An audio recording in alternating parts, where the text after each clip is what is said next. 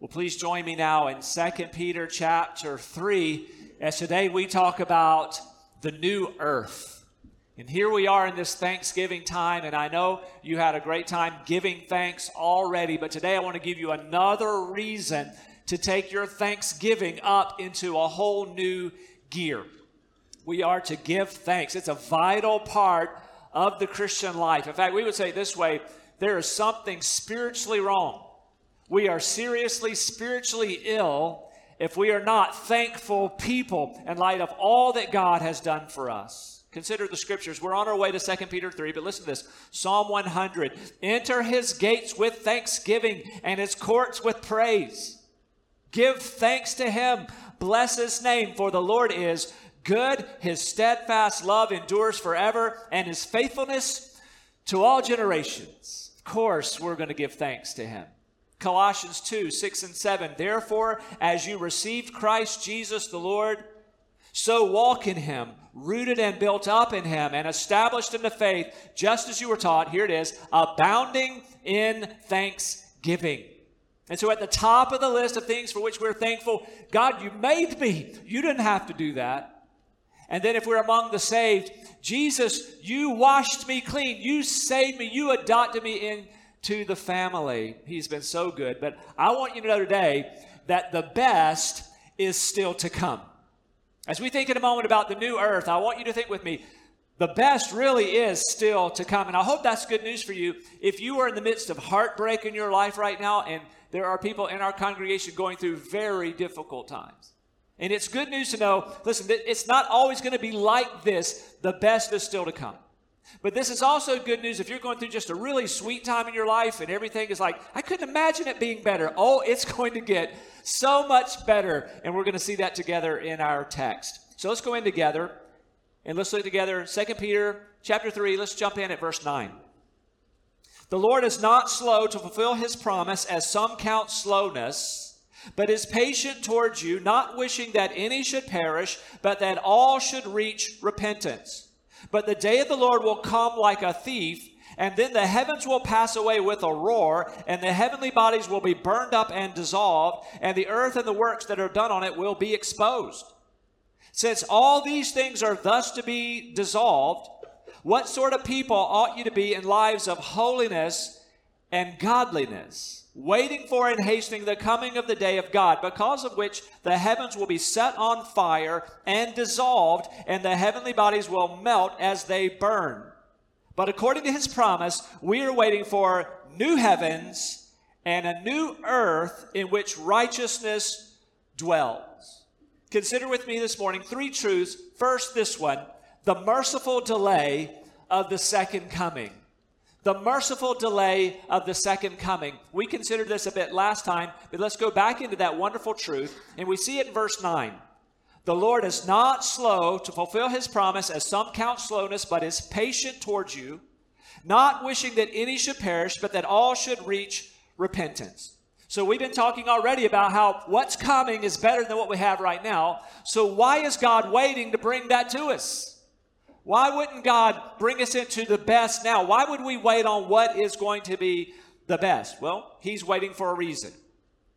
God is giving time for more and more people to hear the gospel and to respond to the gospel. Again, verse 9, see it with me. The Lord is not slow to fulfill his promise, as some count slowness, but is patient towards you, not wishing that any should perish, but that all should reach repentance. He says the same thing essentially in verse 15. Let your eyes fall down there.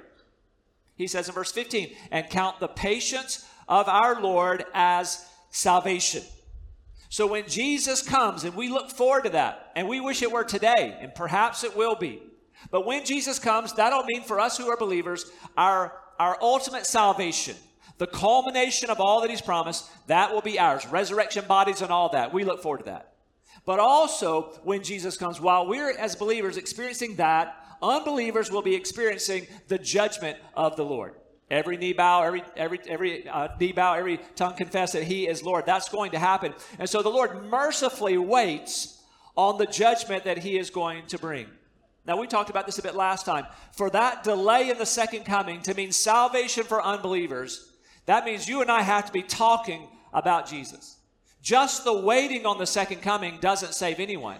But in this period of our Lord waiting to bring about our ultimate salvation, and the culmination of all things, for that to be salvation for others, you and I as Christians have to be talking about Jesus. I want you to think about your testimony a moment. You've heard me tell mine through the years how my brother was the, the single greatest human influence in me coming to Jesus. But as I think about it, uh, I had other relatives, my grandparents. I think about they they laid a foundation as I as I think about it. Though I don't talk about them much in my testimony. I also think about church when I went as a reluctant kid, not really paying attention. I was picking up a biblical worldview that there is a God and He is good and sin is bad. At least at least I had that as the backdrop. But people were talking. I was hearing the message, and that's how I was saved. Your story's the same way, right? You didn't grow up with no Christian influence and just lying in your bed one day, never hearing the gospel, you then believe the gospel that you've never heard. It's not possible.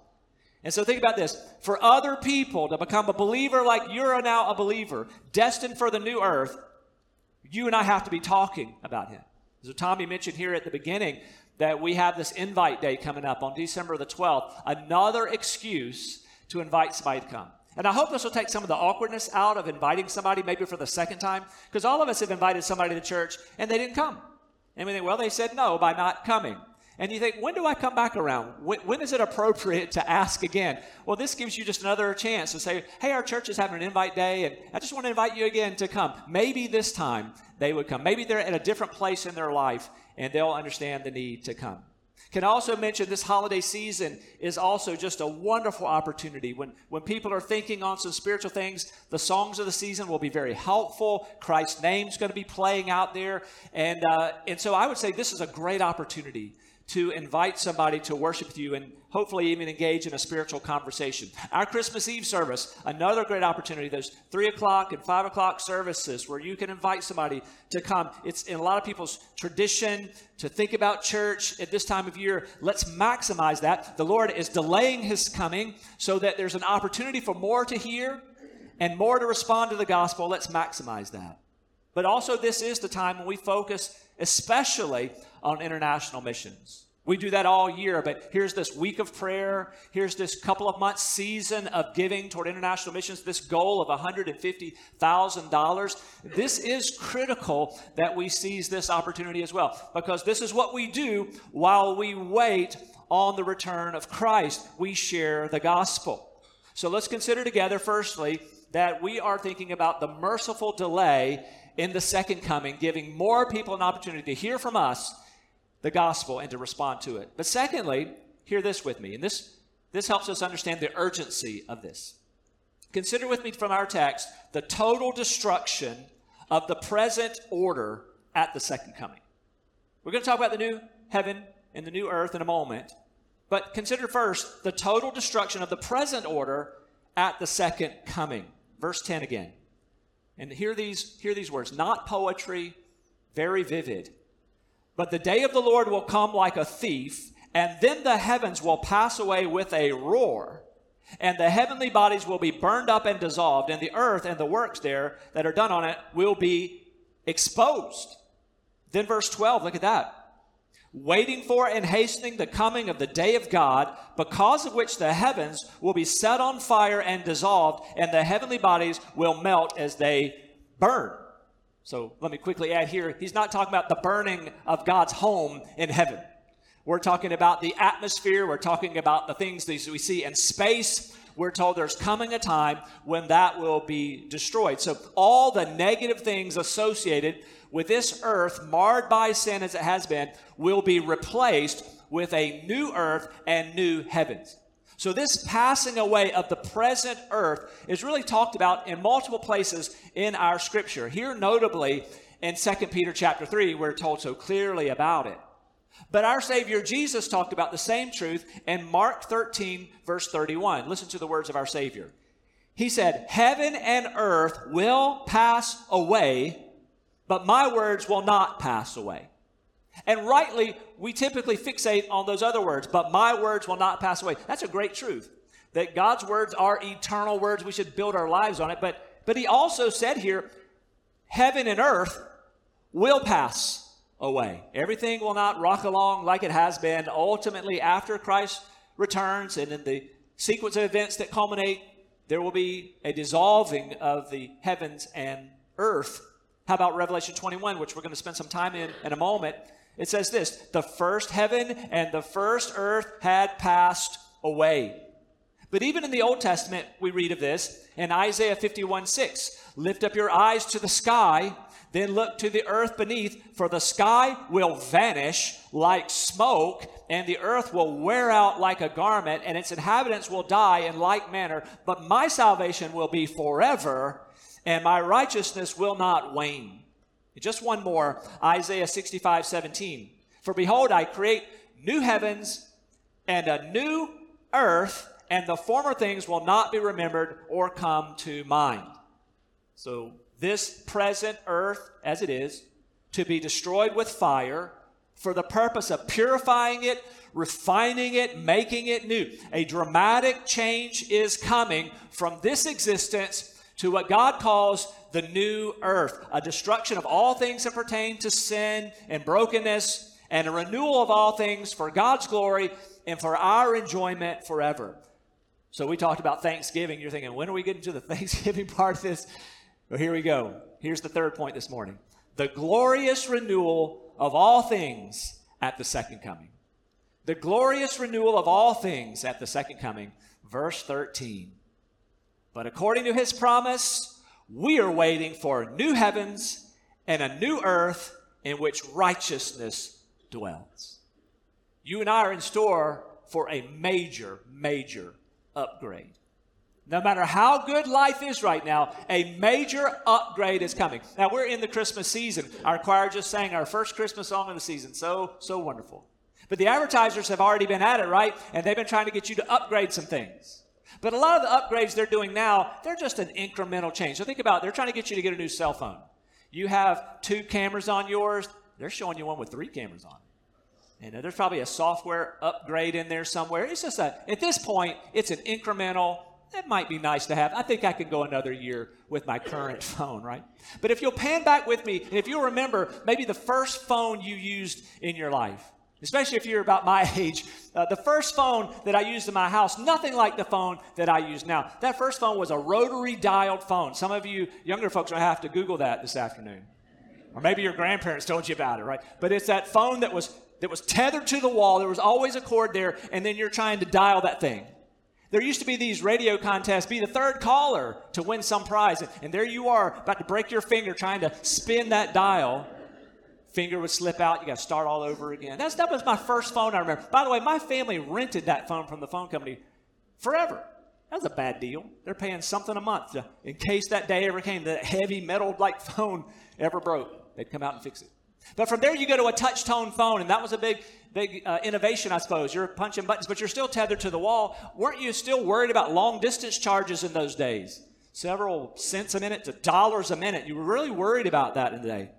Then came the cordless phone, and what a great thing that was. You had a base station, but you could roam around, no longer stuck to the wall. You couldn't really leave the house, although that was cool. You get on your front stoop, I'm outside on the phone. This is amazing. And then you have to run back in because you lost your signal but you're still worried about long distance and all that. Then there was the car phone. I never had one of those. I think Magnum PI might have had one, and now looking back, ridiculous. Then there's the flip phone. We went, we went cellular, and there was the flip phone. And I remember my, my oldest daughter when she started wanting to text with it. And that was a pretty laborious task to text with the flip phone. But I remember getting on her listen, it's a phone. Stop doing that, texting. It's five cents a text. You got to stop that. I sounded like an old man even then. I finally gave up on that. But we were worried then about roaming charges. If I get out of my area, I'm going to have to pay more. And aren't you glad now we've, we've moved past that in many cases? And then for those of you who use a smartphone, I, see that this is a little bit like that rotary phone. I mean, I'm, I'm, making phone calls, but I'm just trying to make the point here that this is dramatically different. This is a major upgrade. If I think back to what my rotary phone was back home, tethered to the wall, this thing that I carry in my pocket that's a video camera, a camera, my bank, I can deposit checks from my phone. It's, it's my Bible, it's a prayer list, it's my family photo album. This thing is amazing. And so we're just making the point. We have a major upgrade coming when it comes to the earth. This present earth and its condition right now, which really kind of amazing. It's a beautiful earth. It's amazing. We had a lot of great experiences on the earth. But what's coming is going to be far superior to this, and that's going to be our eternal home. What a change. Randy Alcorn talking about the new earth, he said, really, this is like the transformation from that caterpillar to the butterfly. Present earth, like caterpillar, pretty neat. But what's coming is going to be glorious. There's continuity between the two. It is this very earth, but it is made so much better. It is really like a resurrection. If you're a believer in Jesus Christ, you are awaiting the resurrection of this body, transformed, a glorious body for the new earth. And so we're going to have that. So the earth itself, though, is going to be resurrected in a sense. It'll be destroyed by fire, refined by God, made glorious for His glory, for our enjoyment. In fact, Jesus said in Revelation 21 5, Behold, I'm making all things new, and He will. So here's where we are in God's creation history and His salvation history. He, did, of course, created the world that we live on, and so good when He made it. Then there was the fall. The first human being sinned against God, earth under a curse. We've contributed a lot to the brokenness of the earth with our own sinning. But God has put in motion a plan of redemption, preserve the people, the Jewish people, from them, a Savior for all the nations on earth. And we're in that mode now, sharing the gospel, enjoying the gospel. But what's coming is recreation or restoration of all things. When we are taken back to paradise with the Lord. And so, with this spirit of thanksgiving, of how great it's going to be, I want you to hold your place here. But if you would go with me to Revelation 21. Go to Revelation 21 because here John has a vision of the new earth. So, we're talking about how great it is. Peter gives us a heads up that it's coming. Even Isaiah talked about it in the Old Covenant. Let's look at John because God gave John a glimpse, told him to write it down so that you and I could be excited about and appreciate all that's coming for us who are in Christ. So, Revelation 21, the last book in the Bible, one of the last chapters in the Bible. Look with me, first of all, verses 1 through 5. Then I saw a new heaven and a new earth, for the first heaven and the first earth had passed away, and the sea was no more. And I saw the holy city, New Jerusalem, coming down out of heaven from God, prepared as a bride adorned for her husband. And I heard a loud voice from the throne saying, Behold, the dwelling place of God is with man, and he will dwell with them, and they will be his people, and God himself will be with them as their God. He will wipe away every tear from their eyes, and death shall be no more. Neither shall there be mourning, nor crying, nor pain anymore, for the former things have passed away. And he who was seated on the throne said, Behold, I'm making all things new. And he said, Write this down, for these words are trustworthy and true. And I'm so glad John obeyed that and wrote it down. And the Holy Spirit has preserved that for us. And so, here, consider this with me. This new earth is going to be a place of perfection and great joy because of God's presence. It's a place of perfection and great joy because of God's presence. The main point of heaven, the main attraction of heaven, is God Himself and all that we'll experience with Him. So we go to many funerals, and in the funerals, there's typically a time of eulogy, and friends and family who are heartbroken are sharing their thoughts. And sometimes those thoughts are very far from biblical. But we're very patient. People are hurting. We're not trying to argue in those moments. But oftentimes at funerals, people fixate on the wrong things for their comfort. And a lot of times people will talk about their departed loved one, their friend, and they think about what, what silly little hobby they're doing right now. Insert your hobby here. I'll, I'll try not to offend anybody. but, uh, oh, right now, they're probably playing shuffleboard. I don't know. I figured nobody's playing shuffleboard here right now. And I understand we enjoy those things and we can't imagine life without those things, but, but that's not the point of heaven. The big deal that John brings up here is God is there. We get to be with God, this amazing God we've been worshiping, who's, who's highest of all, worthy of all. We get to be with Him. Notice again verse 3, Revelation 21 3. Behold, the dwelling place of God is with man, and He will dwell with them, and they will be His people, and God Himself will be with them as their God. So we love him now. We're having a great time with God now, but we get more of him, more intimacy with him in heaven. That is the main attraction of heaven. But don't we enjoy him now? We get to sing to him. We get to meet with him daily in the word, in prayer. The Holy Spirit is in us. We get to be temples of the Holy Spirit. Now that's thrilling. He's active in our lives, using us for His glory. So we're going to go from great, I would call it, in our relationship with God now to perfect in our relationship with Him. We're going to go from walking by faith to forever walking by sight. Look at verse 4. Listen to the comfort and perfection that's coming. And we'll, let's hear it again. Verse 4 He will wipe every tear, wipe away every tear from their eyes, and death shall be no more. Neither shall there be mourning, nor crying, nor pain anymore, for the former things have passed away. So celebrate with me this quality of life that we're going to experience forever. See how He loves you. Jesus said, I, I've gone to prepare a place for you. This is the place He's gone to prepare for you. What's coming is going to be amazing and thrilling and awe. There's euphoria there in the loving presence of God. Look with me also at verses 22 and following in Revelation. Just as we consider this further, just the intimacy of God. And I saw no temple in the city, for its temple is the Lord God, the Almighty, and the Lamb. And the, the city had no need of the sun or moon to shine on it, for the glory of God gives it light, and its lamp is the Lamb. By its light will the nations walk, and the kings of the earth will bring their glory into it. And its gates will never be shut by day, and there will be no night there. They will bring into it the glory and honor of the nations, but nothing unclean will ever enter it, nor anyone who does what is detestable or false, but only those who are written in the Lamb's book of life. But how wonderful to dwell at all times in the presence and the glory of the Lord. We can say it this way to always be on a spiritual high with the Lord and never have that diminished. To be in a resurrection body that never fatigues, never gets distracted, never gets bored. We've never experienced that, but we are going to. It is going to be glorious. Resurrection bodies on a resurrected earth. How great. Also, consider with me yes, the main point is the intimacy with God that we're going to enjoy forever. But how about this? The unparalleled beauty and splendor of the new earth. Here we see it also.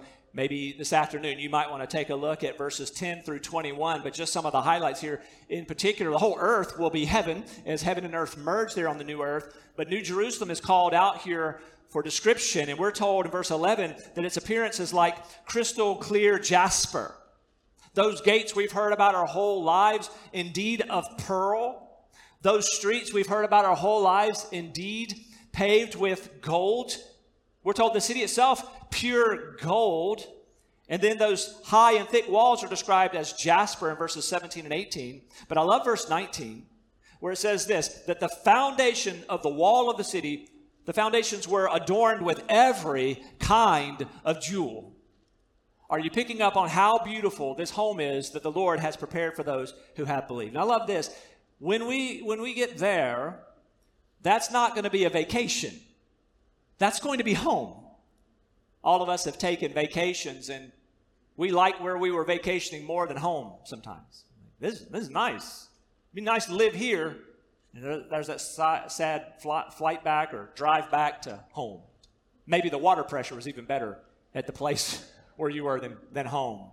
Listen, where we're destined to go on the new earth, that's home the nearness of God, the goodness of God, and the beauty and splendor like we've never experienced before in a resurrection body. God has destined that for everyone who has believed. But here, here's a question Why is it important for us to know that?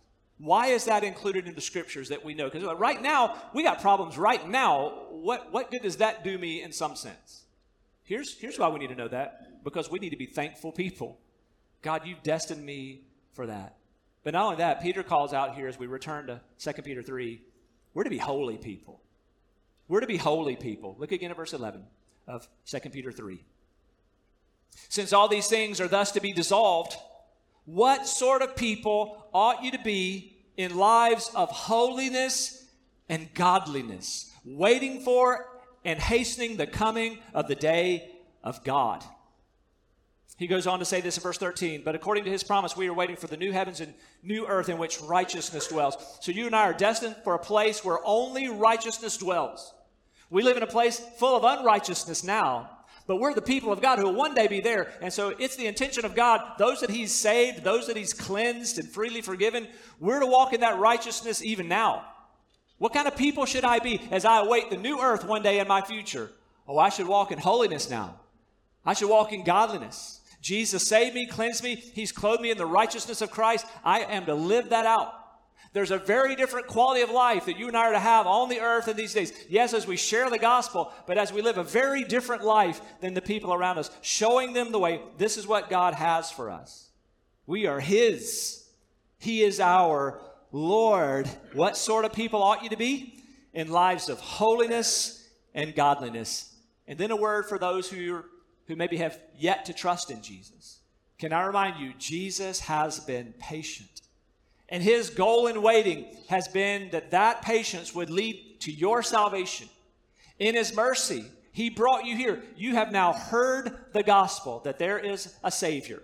Jesus, who lived perfectly, who died on a cross to pay for your sins, who was raised from the dead. And the promise of the gospel is if you believe in Jesus, you'll not perish, but you'll have everlasting life. That is the gospel and you've had this great opportunity. God has been patient. He won't be patient forever. He'll come like a thief, could come today. This is your moment with urgency, immediately acknowledge your sin to Him. Oh, I've sinned.